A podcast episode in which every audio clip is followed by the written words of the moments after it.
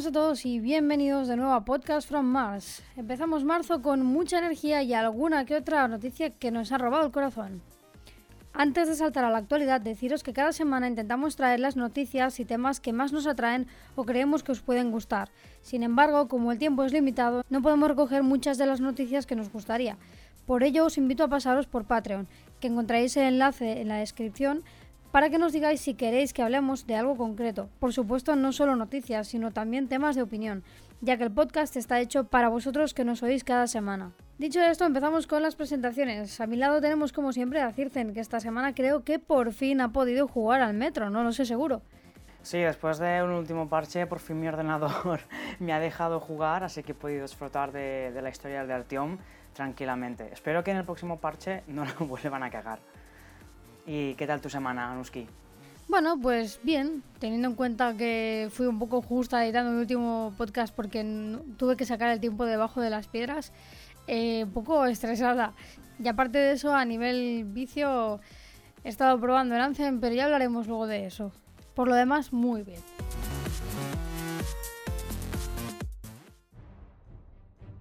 Ahora sí, saltamos de lleno a la actualidad para hablar de una noticia que creo que os gustará a los fans de Conan Exiles. Así es, Funcom y Legendary Studios se han asociado para desarrollar juegos basados en Dune, las novelas de Frank Herbert.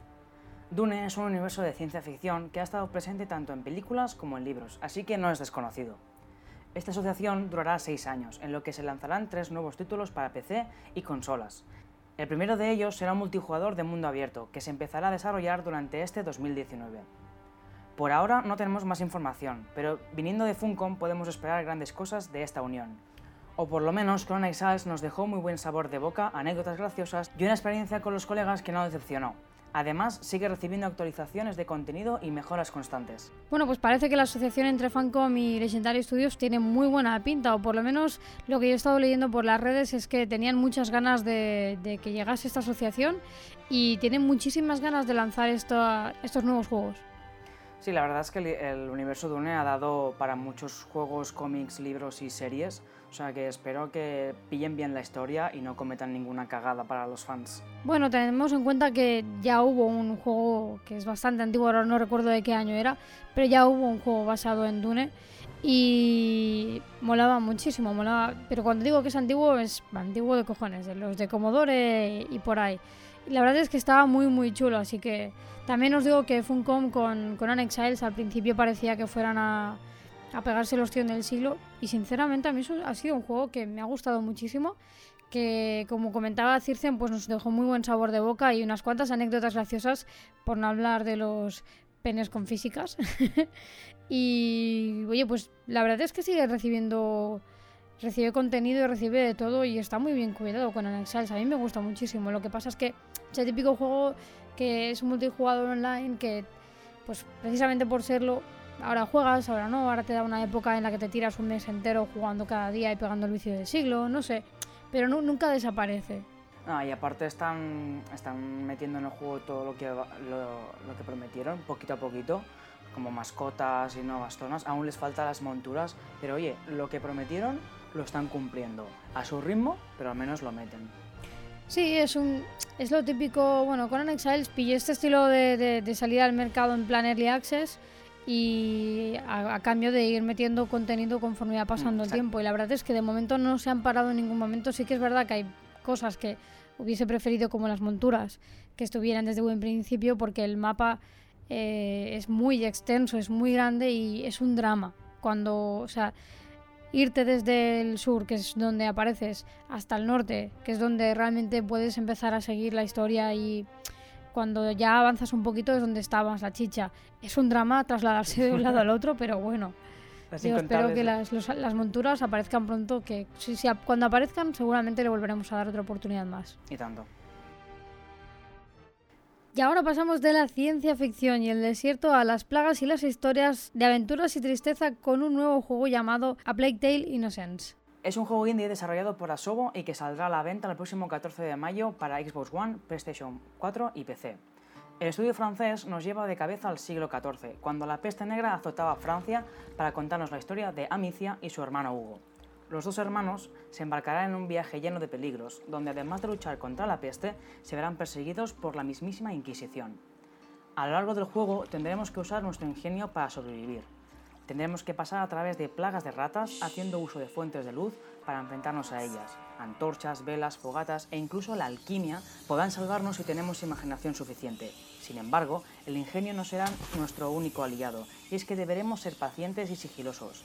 Será la clave para poder encargarnos de soldados y militantes de la Inquisición, y mantener a salvo a nuestro hermano pequeño Hugo.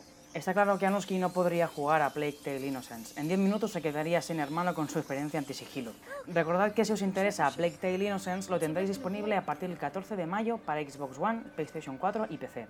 Bueno, bueno, bueno, ¿qué ha sido ese ataque tan gratuito de que Anuski no podría jugar a Plague Tale Innocence? ¿Qué es eso? Es la verdad, tenemos pruebas de vídeo de que el sigilo le tienes alergia. O sea, te dicen, el sigilo es opcional, vale, saco la ametralladora.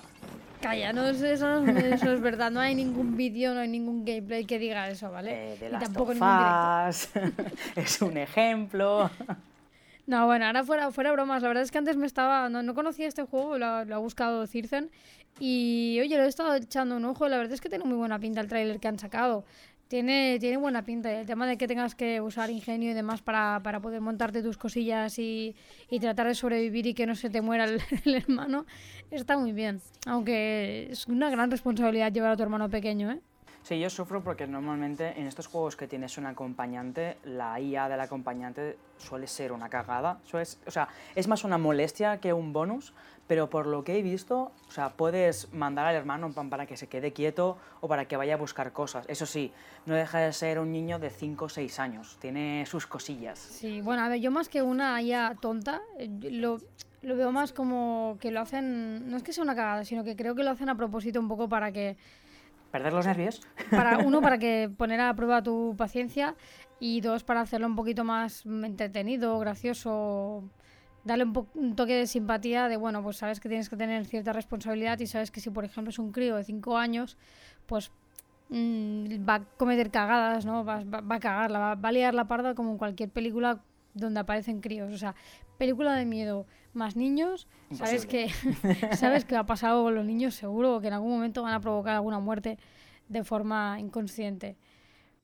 Eso es lo mismo que con el juego de, de Ico de Fumito Ueda, en el que llevas a la princesa a tu lado y la princesa hay veces que te hace perder los estribos porque dices, mm, me cago en la leche, mujer, que tienes que tirar para adelante, que si no nos van a matar. Y la llevas todo el rato del brazo en plan, tira, tira. Yo creo que la princesa al final del juego se quedaba con una torticulis en el brazo increíble, ¿eh? O sea, amputarle el brazo a la el pobre brazo desencajado.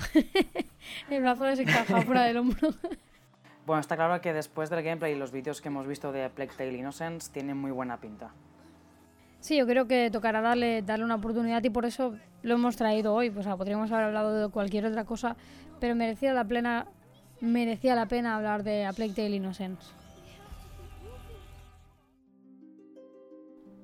Y ahora dejamos la Francia del siglo XIV para aterrizar en la Edad de Piedra con Down of Man, un juego más tranquilo según se mire. Así es, es un nuevo city builder de construcción de asentamientos prehistóricos, que llega de la mano de Madruga Studio, los creadores del Planet Base. Nuestra misión es sobrevivir a los golpes de cada estación del año y hacer crecer a nuestra tribu. Tendremos que descubrir nuevas tecnologías como la rueda, la agricultura e incluso la forja del hierro. Por supuesto, ¿qué sería de un city builder si todo fuese enfrentarse al hambre, frío y calor? En este caso, deberemos vigilar nuestras fronteras, así como defender a nuestra gente de saqueadores y depredadores. Además, nos acecharán las infecciones y las enfermedades, que plagarán nuestros asentamientos. Es un juego que requiere estrategia y paciencia para saber cómo administrar nuestros recursos así como gestionar la cantidad de gente disponible para trabajar. Poneos las pieles y preparaos para construir unas bases sólidas para vuestro asentamiento. Dawn of Man salió a la venta este 1 de marzo y lo tenéis disponible en Steam y GOG por unos 20,99 euros. La parte negativa es que no hay planes de lanzamiento para ninguna otra plataforma, pero bueno, mm, tiene pintaza prehistórica. Sí, a ver, la parte negativa de que solo esté para PC, pues bueno, limita mucho la, que la gente juegue, porque hoy en día hay muchísima gente que, está con, consolas y no tiene PCs. Entonces, el hecho de que no se hagan consolas es un punto bastante negativo. Sin embargo, la verdad es que lo que he estado viendo de Dawn of Man, yo no he jugado, pero lo que he estado viendo es que tiene muy buena pinta. Sinceramente, he visto que Circen estaba echándole el guante esta semana y lo veo bastante completillo. Lo veo un juego que es bastante tranquilo, pero a la vez tiene ese punto de los RTS y los City Builders que, que si no te pones en vereda puede que, que te terminen pasando cosas malas. Sí, la verdad es que el primer título de Madruga Studio, Planet Base, me gustó mucho porque tienes que vigilar mucho qué vas a construir primero, uh, dónde vas a enviar según qué astronauta y con Dawn of Man pasa exactamente lo mismo, o sea, hay un punto en que puedes incluso agobiar a tus trabajadores con tantas tareas que quizá su moral baja, entonces es esta estrategia de qué es más importante, construir un granero, construir un, un mortero o enviar a cazar un mamut. Es lo que de momento me está gustando más. Y es tranquilo, pero hay momentos que dices, se me están enfermando todos los cerdos, ¿qué voy a hacer? me está muriendo todo el mundo. Bueno, yo creo que si jugara me pasaría como con el juego este que se llama Kingdom Castle, que a mí podía intentar hacerlo lo mejor posible, pero siempre se me terminaban churrascando las aldeas o... O la, la pleste. me llegaban mil cosas. Me pasaban mil cosas antes, no no conseguía terminar la partida. Siempre no sé qué me pasa con todos los juegos de este estilo. Yo creo que lo único que se me da más o menos bien es el Civilization. Y porque es por turnos y tienes tiempo para pensar. Exacto, exacto. Pero todo el resto de juegos así siempre, siempre me pasa. Me encantan, ¿eh? Porque a ver, realmente hay veces que no me apetece coger un mando, coger un shooter. O, o sea, no me apetece estar aventuras o disparos y cosas así. Y me apetece un RTS o un Shield Builders. Y, y no puedo. O sea, lo intento y lo intento mil veces y puedo jugar mil veces que seguirá pasándome mil desgracias y terminaré quemándolo todo seguramente. Soy testigo de ello. Pero bueno, que sepáis que, como decía Circen, lo tenéis ya disponible desde este mismo, desde este viernes pasado, que era 1 de marzo, y que cuesta solamente unos 20, bueno, 21 eurillos aproximadamente. Ahora mismo sé que en Steam está 20,99. En GOG no recuerdo si también está por ese precio o está aprox, será más o menos el, el mismo precio. Igualmente creo que en Steam hay, hay descuentos y está por 17, pero bueno, ya sabéis, son 3-4 eurillos.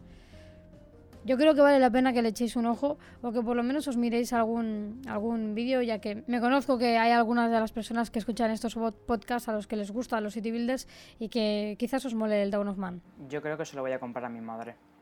También la madre de Citizen es bastante fan de... Bueno, de hecho a la madre de Citizen le encanta Planet Base, si no me equivoco. Sí, sí, y Age of Empires. Por eso, por eso. Saltamos directamente de un juego relativamente tranquilo a un juego que pone a prueba nuestra paciencia. Si todavía os quedan partes sin romper del mando tras jugar a Dead Cells, agarraos que llegan curvas. Y es que se ha anunciado un nuevo DLC gratuito para Dead Cells Rise of the Giant. Además de un nuevo área y un nuevo boss, tendremos contenido secreto que incluirá otro área y otro boss que solo encontraremos tras obtener las 5 células de, de boss que se consiguen tras matar la mano del rey una vez tras otra. La primera vez que lo conseguís, conseguís una célula de, de, del. La segunda vez, dos. Y así hasta, hasta conseguir las cinco. Que con estas células también se desbloquean las puertas que encontráis durante las, las partidas. Hay unas puertas que siempre podéis picarlas pero nunca hacen nada. Solo se desbloquean cuando conseguís estas células.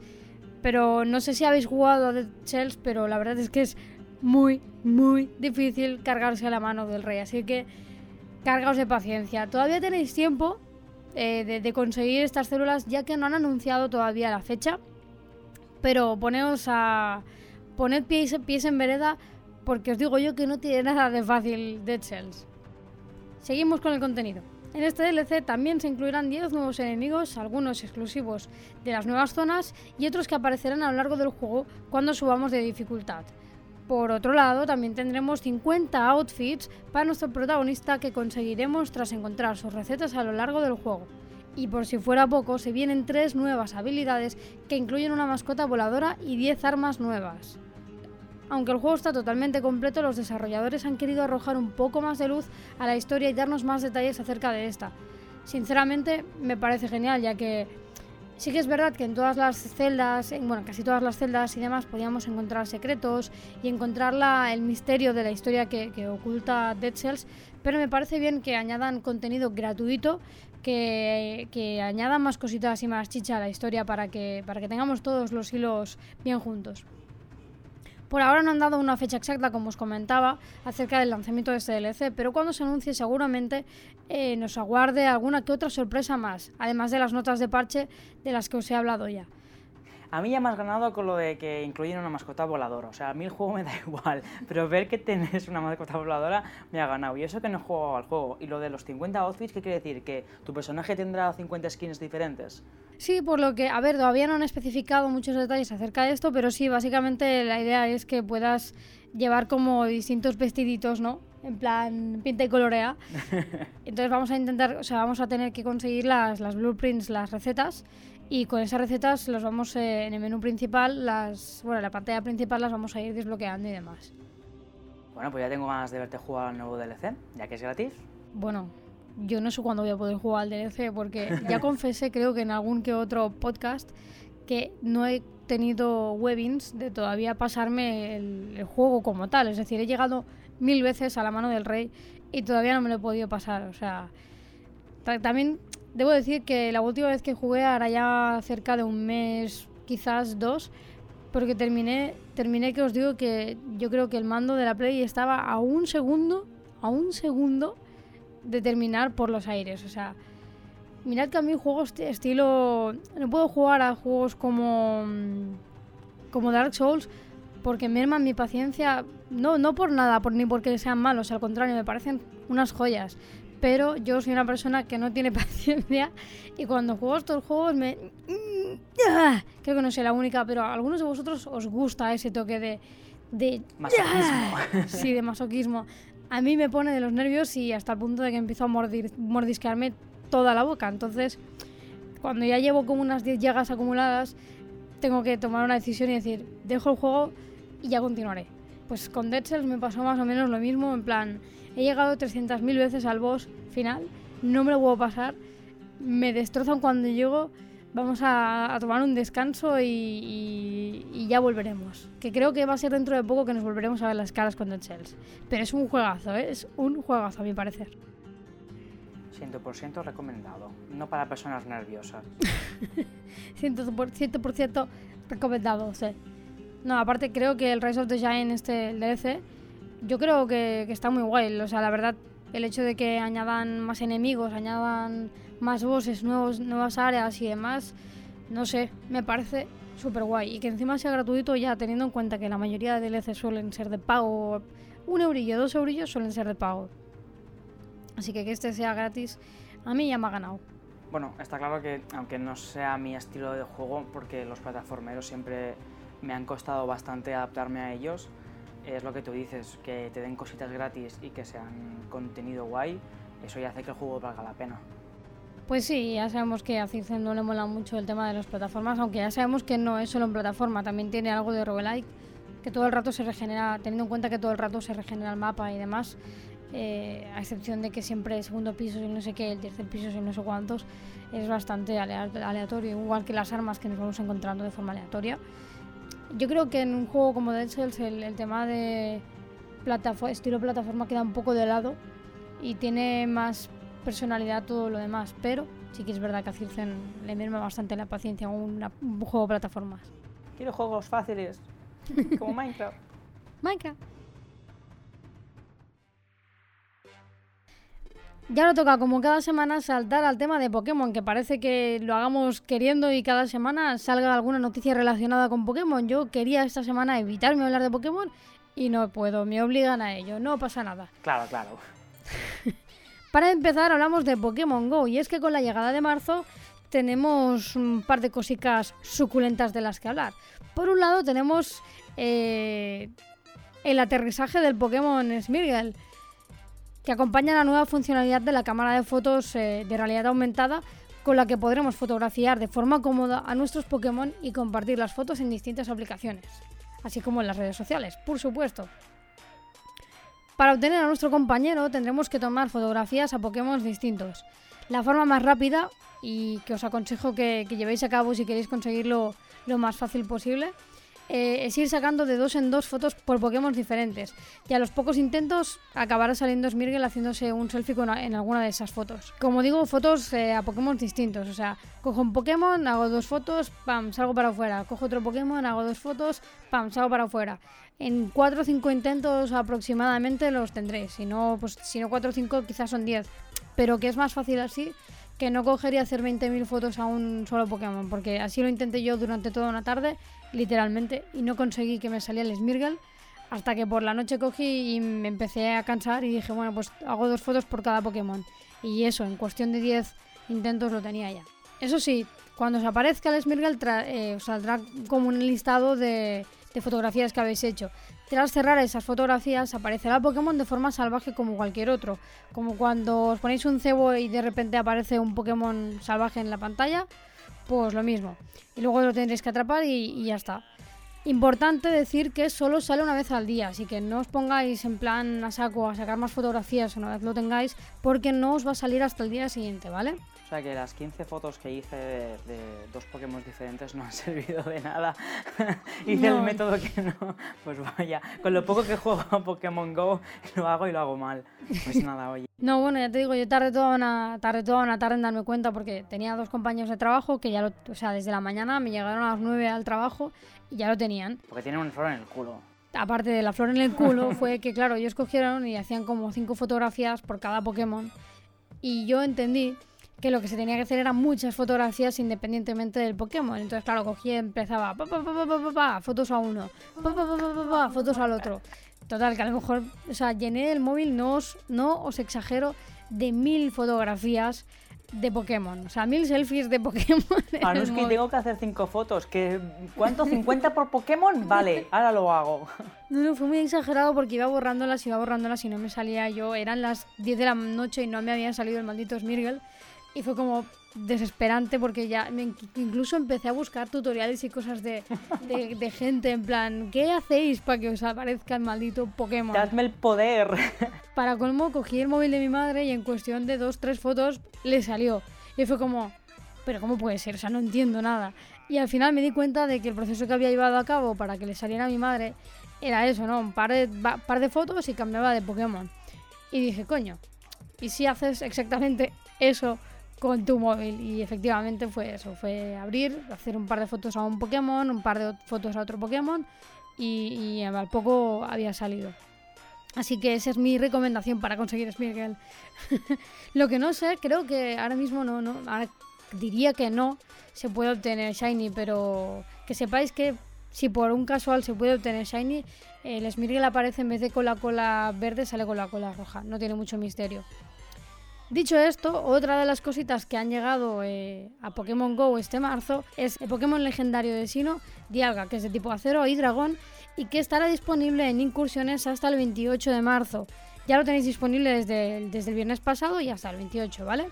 Recordad tener Pokémon de tipo lucha y tierra para tumbarle, aunque dependerá un poco, ya sabéis, como siempre, de si está aumentado por el, por el tiempo meteorológico y de, si, y de qué tipo de ataques tiene. Ya sabéis que dependiendo del tipo de ataque nos colocan unos Pokémon u otro como recomendación para tumbarlo, pero lo imprescindible son lucha y tierra, ¿vale? O sea, que me toca darte el móvil para que me lo captures, ¿no? Te toca darme el móvil para que lo capture, exactamente.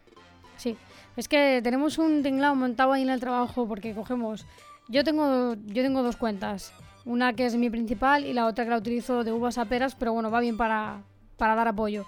Luego tenemos el móvil de Circen. Luego tenemos otro compañero que también utiliza el móvil de su hermano. Y luego tengo, tenemos otro compi más. O sea que en total tenemos prácticamente seis cuentas de Pokémon para hacer incursiones. Es una mafia eso. Es una mafia. Lo que pasa, lo único malo de esto es que de las que os he nombrado, solo tres cuentas son altas y tienen Pokémon chulos y fuertes para dar matraca. Entonces, siempre tenemos que pedir a alguien más que se venga del trabajo o, asegurarnos de que en la incursión va a ir a ver a alguien más para poder tomar los Pokémon legendarios. Si no, mal. Pero por lo general, aparte de que no falta nunca gente para hacer incursiones, lo único que obviamente pues teniendo que trabajar no puedes coger y a veces y cuadrar el horario que de la gente que hace quedadas, ¿no? Pero por lo general siempre, siempre tenemos con quién jugar. Y sí, es una mafia. Yo me libro de ir, menos mal. Bueno, sí, mientras nos dejes el móvil nos vale. Dicho esto, seguimos con el mundo de Pokémon. Y es que la semana pasada se anunció un Nintendo Direct de Pokémon un tanto imprevisto. Su duración fue de 10 minutos, por lo que teníamos eh, cierto miedo de que se anunciara algo acerca del juego de cartas. Pero, gracias a Dios, no fue así. Nintendo por fin ha anunciado el nuevo Pokémon RPG para Switch. O no, perdón. Pokémon Espada, Pokémon Escudo. El mejor nombre del siglo. ¡Hater! Hater. Todavía no tenemos fecha exacta, pero sabemos que llegará a finales del 2019. Malas lenguas dicen que la fecha podría ser noviembre, puesto que es cuando suelen lanzar cosas suculentas. Y Anoski ya lo tiene reservado. No, todavía no lo tengo reservado. en, mente, en mente y corazón siempre. Pero creo que me ha parecido leer por ahí que en Amazon UK ya se podía reservar, pero no lo he comprobado, así que me ha parecido leer por ahí que se podía eh, reservar por 24 libras. Ahora no, no me acuerdo, pero lo he leído por ahí.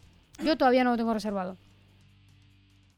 Tras teneros en vilo en cuanto a los nombres que propondrían para esta nueva entrega, nos han sorprendido con dos ediciones Pokémon Espada y Pokémon Escudo. No se parecen en nada a ninguno de los nombres rumoreados hasta ahora. Sin embargo, le perdonaremos a Nintendo que hayan elegido un nombre tan feo para esta nueva edición porque nos ha enamorado con el tráiler que mostraron en el Nintendo Direct de la semana pasada. No, son feos los nombres. Podría haber sido Pokémon Trabuco, Pokémon Panzerhaust o Pokémon, yo qué sé, tanque de la Segunda Dios Guerra mío. Mundial. Espada y escudo está bien. No. Es épico. No, o sea, había muchos nombres rumoreados, entre los que había, por ejemplo, Fuego y Agua, que me parece súper épico. Y, y ¿qué- o sea, ¿en base a qué relacionas escudo y, y espada? Eno y gas. no sé, espada y escudo mola, es épico, es RPG. Los Pokéfans os quejáis de todo. ¿eh? Los Pokéfans nos quejamos de que les ofrecemos mil rumores y les ofrecemos mil pistas en plan, queremos que se llame así. Pokémon, espa Pokémon Spaghetti Macaroni. Sí, no sé, tío, no me ha gustado para nada, para nada, para nada el, el nombre de- del... No, o sea, no. Aparte me parece más... Me parece mejor relación la del rojo o magenta con espada y el azul con el escudo que no tal como lo han puesto. O sea, el azul es espada y el rojo es escudo. No me gusta nada, ¿no? Es que a que lo mire por donde lo mire no me gusta. Y ahora mismo yo tengo un, mal, un maldito... O sea, una duda interna sobre si quiero coger el Pokémon Espada o el Pokémon Escudo. No lo sé, o sea, siempre he cogido los azules. Pero ahora mismo con estos logos y estos... No, pues tengo dudas, tengo dudas, no sé. Tengo una duda existencial muy grande. dormir por las noches, Nintendo, ¿qué has hecho? Nintendo, what have you done? Muy mal, muy mal.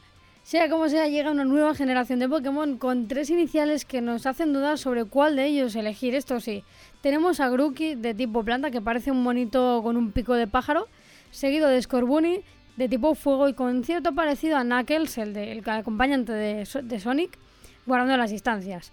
Y finalmente tenemos a Sobel de tipo agua que parece una mezcla entre camaleón y ninja, que de hecho eh, algunos memes han relacionado a Sobel con Shikamaru de, de Naruto, ya que la pose esta de las manos que hace el Pokémon es la misma que hace Shikamaru cuando, cuando ejecuta alguna de sus técnicas jutsu. Los tres son tremendamente monos y aunque no hayamos visto todavía sus evoluciones, creo que Sobel me ha robado el alma. Parece ser que una vez más mi Pokémon principal será de tipo agua. Qué raro. Pues yo creo que me voy a pillar al Grookey. Eso de que sea un monillo con pico... Y mira que yo no soy súper mega fan de Pokémon y siempre soy el que coge fuego.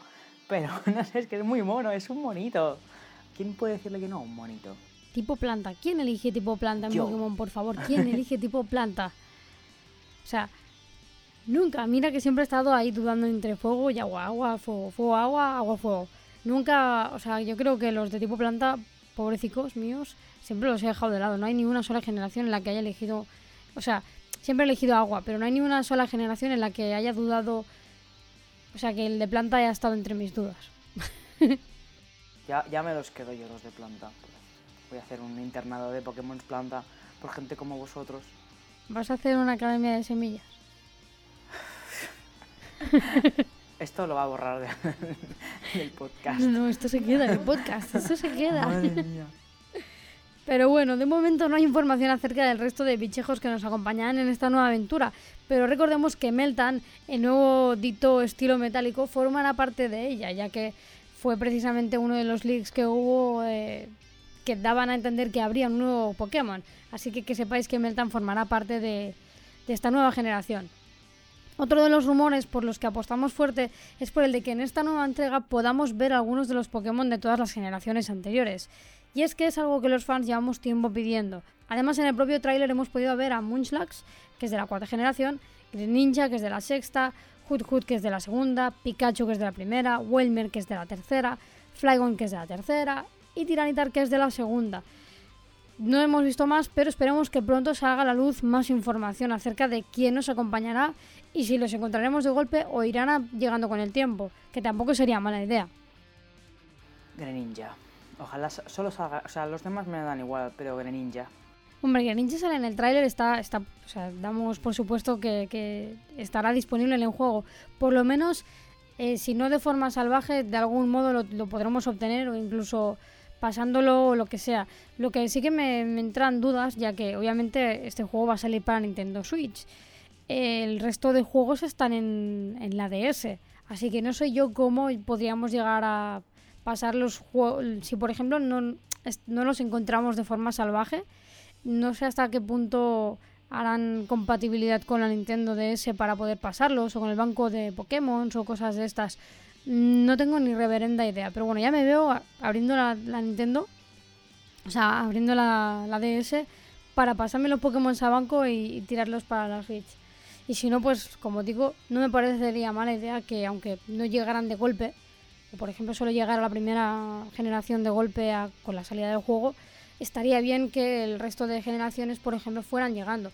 Como digo, es un rumor, ya que los fans llevamos pidiendo mucho, hace mucho tiempo ya, que en alguno de los nuevos Pokémon RPG eh, aparezcan todas las generaciones juntas. Sabemos que son muchísimos Pokémon porque hay muchísimos, pero por ejemplo hace un par de generaciones, eh, no sé si fue la, quinta o la sexta, que fue muy flojita, había muy pocos Pokémon nuevos, entonces, macho, mm, tirado un poquito por la parte de los fans y pensado un poquito lo que queremos recibir y traednos todos los Pokémon allí en un solo juego, aprovechando que es Nintendo Switch. En cuanto, en cuanto al mapa, en esta nueva edición de Pokémon viajaremos directamente a Galar, por lo que estrenaremos generación y región en Nintendo Switch.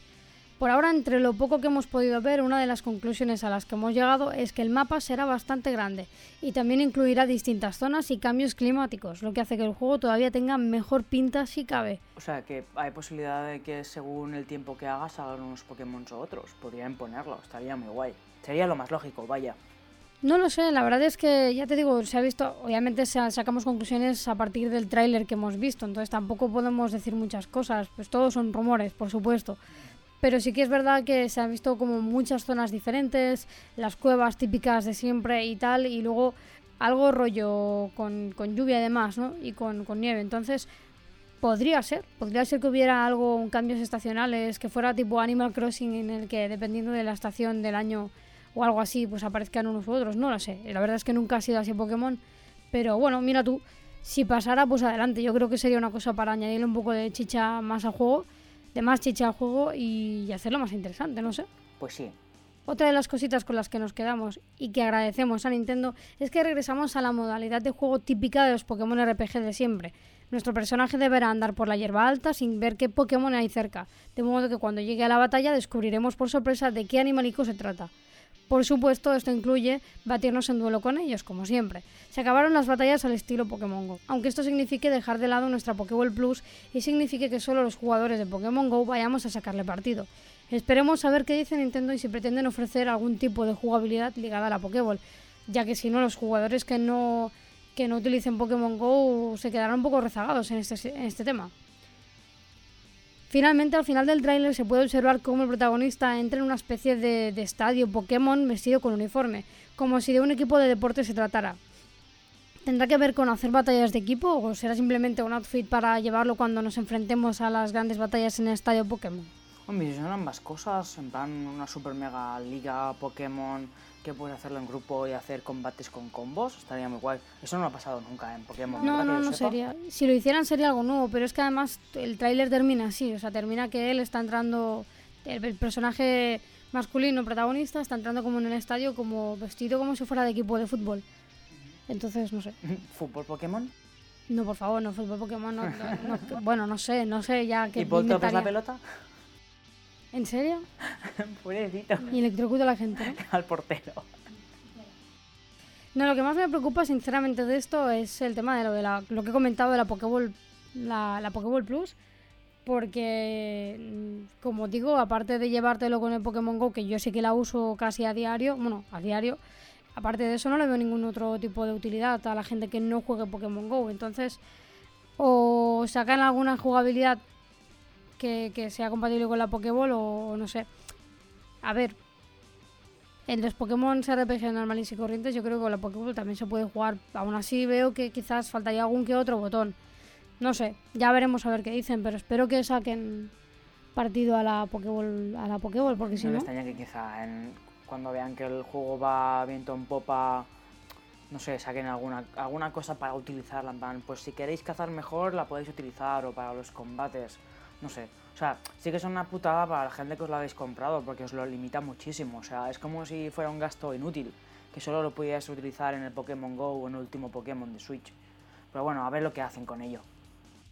Pues sí, a ver si dentro de poco Nintendo se manifiesta y nos trae un poquito más de información. Sea como sea, esta vez nos, la- colaron, pero bien colada, porque ya os digo que era un Nintendo Direct anunciado para el mediodía de 10 minutos y era como, seguramente que con 10 minutos no van a anunciar nada importante, van a decir cualquier cosa sobre el juego de cartas, la nueva generación en el juego de cartas, alguna cosa de estas.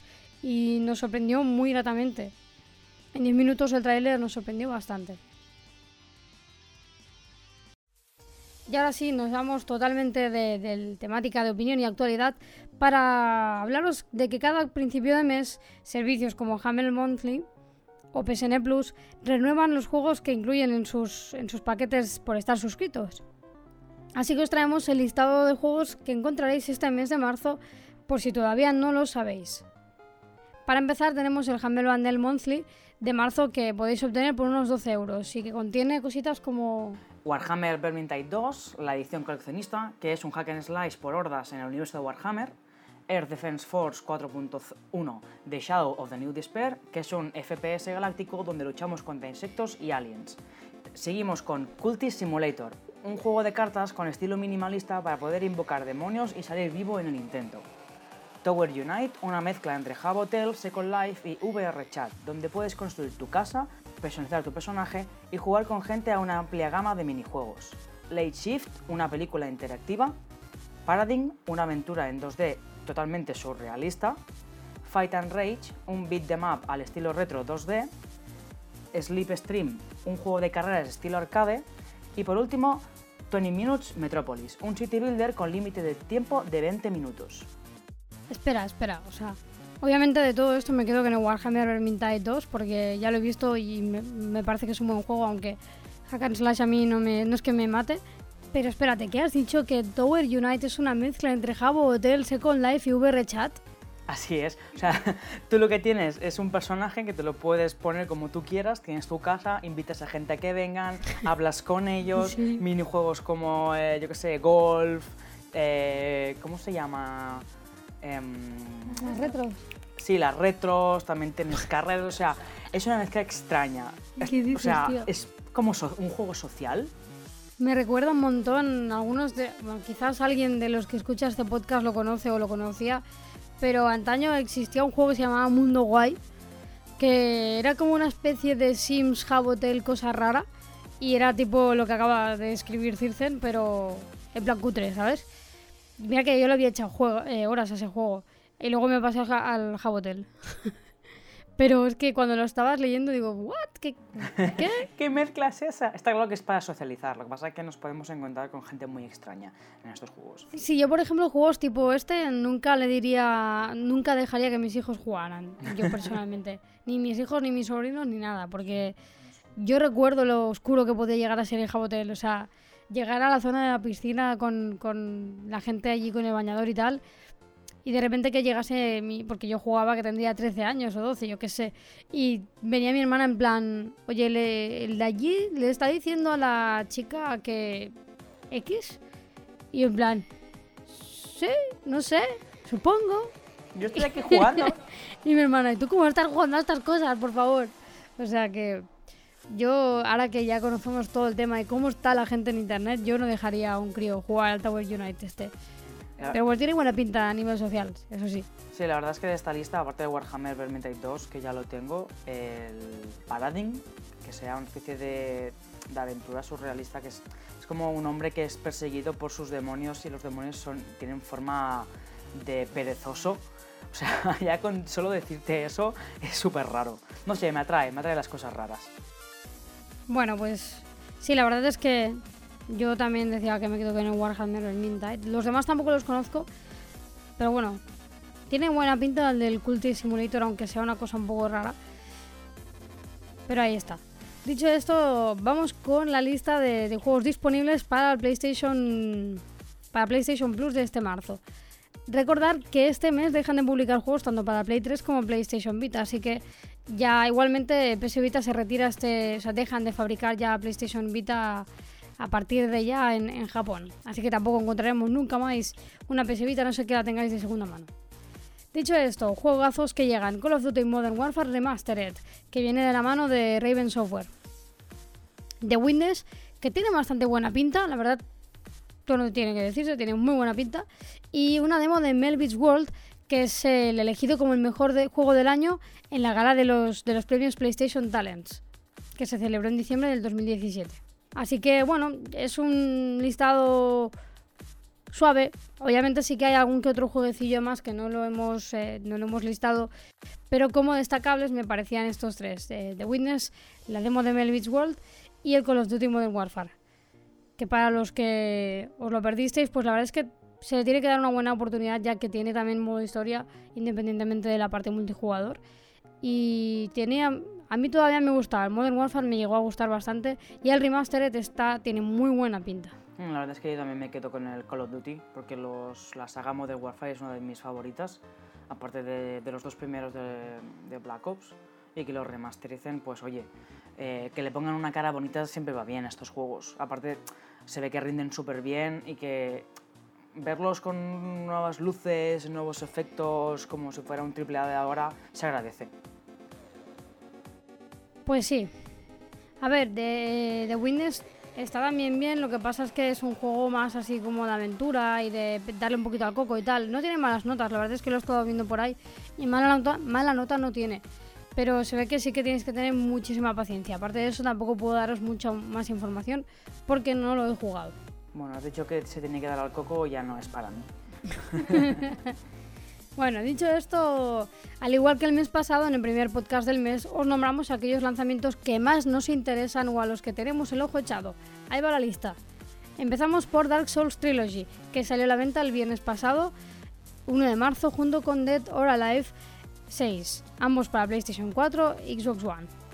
Seguimos con Left Alive, que salió a la venta justo ayer, 5 de marzo, para PlayStation 4 y PC, seguido de The Occupation, disponible para Play 4, PC y Xbox One, que también salió ayer.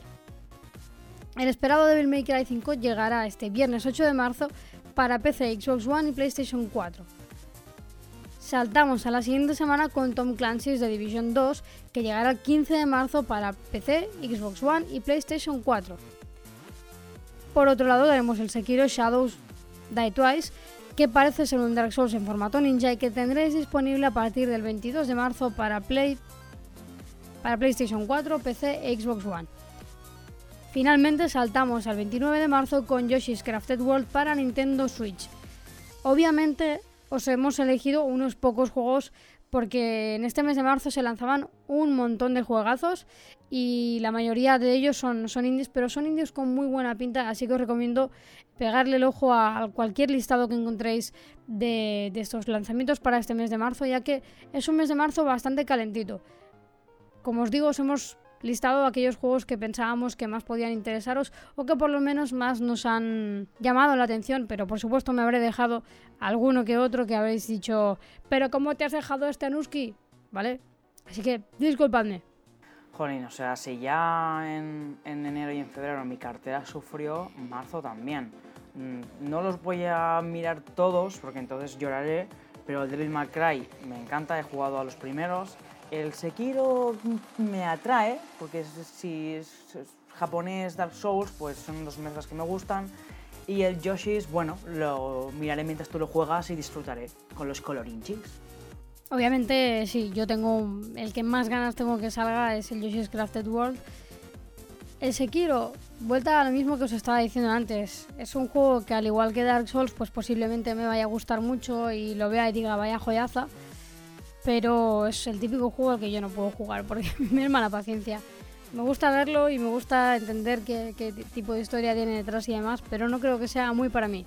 Luego, Tom Clancy's de Division 2, hay mucho tema, hay mucho tema del que hablar por detrás de, del The Division 2 porque ha habido bastante, bastante chicha con esto. Y el Devil May Cry 5, la verdad es que no soy muy fan de la saga de Devil May Cry, pero si finalmente nos lo pillamos y lo jugamos, pues ya, ya os diré qué tal me parece.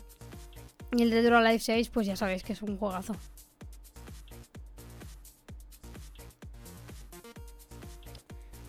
Y ahora, como siempre, toca la ronda de a qué estás jugando y qué te parece, Circen.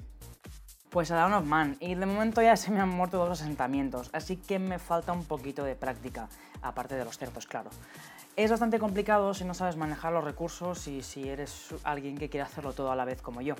Para, lo que no nos, para los que no lo conozcáis, aunque ya os hemos hablado de él durante el podcast, es un juego que mezcla el concepto City Builder con prehistoria, así que dadle una oportunidad cuando queráis descansar de matar y explorar mazmorras. ¿Y tú, Anuski, tienes tiempo para viciar algo esta semana? Bueno, poco, poco. La verdad es que muy poco. No he tenido tiempo de jugar casi a nada, pero sí que puedo deciros de que he podido probar el Anthem bien, con cariño, con, con tranquilidad, sin demos de por medio y sin limitaciones de tiempo o por lo menos limitaciones relativas. Y es que aprovechando el Origin Access que tenemos... eh, y es que aprovechando el Origin Access tenemos eh, 10 horas 10 horas de juego libre sin limitación. Así que le he dado una oportunidad. Para empezar me parece una mezcla entre Monster Hunter, Destiny y el Dragon Age Inquisition, salvando las distancias, por supuesto, no me matéis. Pero sobre todo el Monster Hunter, o sea, después de haber echado vicio al Monster Hunter eh, de PC, el Worldless, pues después de, de echar unas cuantas horas al Monster Hunter World, mm, tiene ahí como un saborcillo a Monster Hunter. La verdad, estás jugando y cuando, el hecho de que te vayan dando misiones eh, distintas y que vayas eh, tengas que ir de expedición a completar otras eh, a completar esas misiones o a explorar el, te- el terreno acabar con, con plagas y demás que aparecen y tal. La verdad es que eso me parece muy muy Monster Hunter porque además en todo el terreno que es como un poco mundo libre encuentras eh, material y cositas que, que recopilas para luego montarte pues tus armas y no sé. Por ese lado me parece muy muy Monster Hunter World. Por otro lado, eh, temática Destiny, donde te creas, donde tú tienes como tu especie de, de- de robot el que montas y vuelas y demás, y, y, pues puedes ir montándote orbes y cosillas también. Y luego el Dragon Age Inquisition por el tema de, el tema de la historia, ¿no, Circen? Sí, el tema de que hay algo que tienes que parar, como por ejemplo en Dragon Age Inquisition eh, hay un agujero en el cielo y tienes que pararlo porque si no se generan demonios. Lo poco que llevamos de historia de Anthem pasa exa- exactamente lo mismo entre comillas, o sea, sabemos que hay el cántico que es Anthem, que genera monstruos y que si no lo paramos pues puede destruir el mundo. Luego está eh, la parte que tú dices de Monster Hunter y, Destiny, el hecho de ir de expedición, de que te vayan dando misiones, luego de subir de nivel, de customizar a tu, a tu alabarda. A mí realmente me gustan mucho estos toques y gráficamente el mundo es precioso. O sea, cuando vuelas, cuando te metes en el agua, todo, es una pasada. Sí, la verdad es que en cuanto a jugabilidad, ya, ya hablaremos del Anthem, pero a jugabilidad me parece un acierto. Sí que tiene algunas cosillas que podrían mejorar y demás, pero ¿qué juego no sale a la venta hoy en día con, con cosillas por mejorar, ¿sabes? La verdad es que se ha llevado algunos que otro, algún que otro comentario bastante malo y lo, lo, lo jugué con precondicionada, pero mal precondicionada, en plan, bueno, creo que no me va a gustar, creo que aunque me den 10 horas de juego, con dos me valdrá para mandarlo a la mierda. Y miedo me da, miedo me da porque me está te está gustando gustando. demasiado. Yo sé que es un juego al que, o sea, yo sé que no tengo casi tiempo para jugar y que hay muchos juegos que me los compro y a lo mejor hasta dentro de un maldito año no puedo jugarlos. Así que tendré paciencia, pero yo creo que va a terminar cayendo. No puedo decir, no puedo asegurarlo, pero yo creo que terminará cayendo y más viendo que podemos encontrarlo en algunos sitios más baratillos de lo que sale por precio de venta. Así que Bueno, Sí, está claro que valdrá la pena esperar, y más ahora que están metiendo parches y están cambiándolo y añadiendo cosas. Yo le daría un mes de espera, porque tenemos muchísimos juegos ya pendientes, si quieras o no. Pero bueno, que en opinión general, de momento, nos está gustando. sí, en general sí, la verdad es que. Coloso de hecho, for the win. Coloso for the win, ¿no? Yo, yo- a mí me gusta este, el que llevo yo. el eléctrico. tormenta. La tormenta. Me gusta mucho, no sé. Ya, ya os diremos. La semana que viene el podcast os diremos que nos lo hemos comprado y ya nos lo hemos pasado. No os. Y ahora sí, muchachos, toca despedirse. Como os comentaba antes, recordad que tenemos Patreon disponible, que tendréis el enlace a Patreon aquí en la descripción de, de este podcast y que os, os, os llamamos para que vengáis a decirnos y a contarnos si queréis que hablemos de algo muy concreto o, algún tema de opinión o actualidad o míranos que ha pasado esta semana esto y queremos que habléis de, de tal. O óyenos que por qué no hacéis una comparativa de no sé qué, no sé cuánto, si nos traéis un poco de opinión acerca de esto. Lo que queráis, ¿vale? Ya que me sabe mal que a veces se nos escapen algunos temas y algunos, sobre todo temática de opinión, y, y se nos escapan porque no podemos estar al 100% al día del todo. Y oye, pues al fin y al cabo es un podcast por y para vosotros, así que qué menos que vosotros podáis eh, colaborar y participar en, en algo que, que os pueda gustar. Y ahora sí, dicho esto, nos despedimos y nos vemos la semana que viene con otro podcast fresquito. Adiós. Hasta la próxima, libranceros. Chao, chao. Chao. Yeah, boy.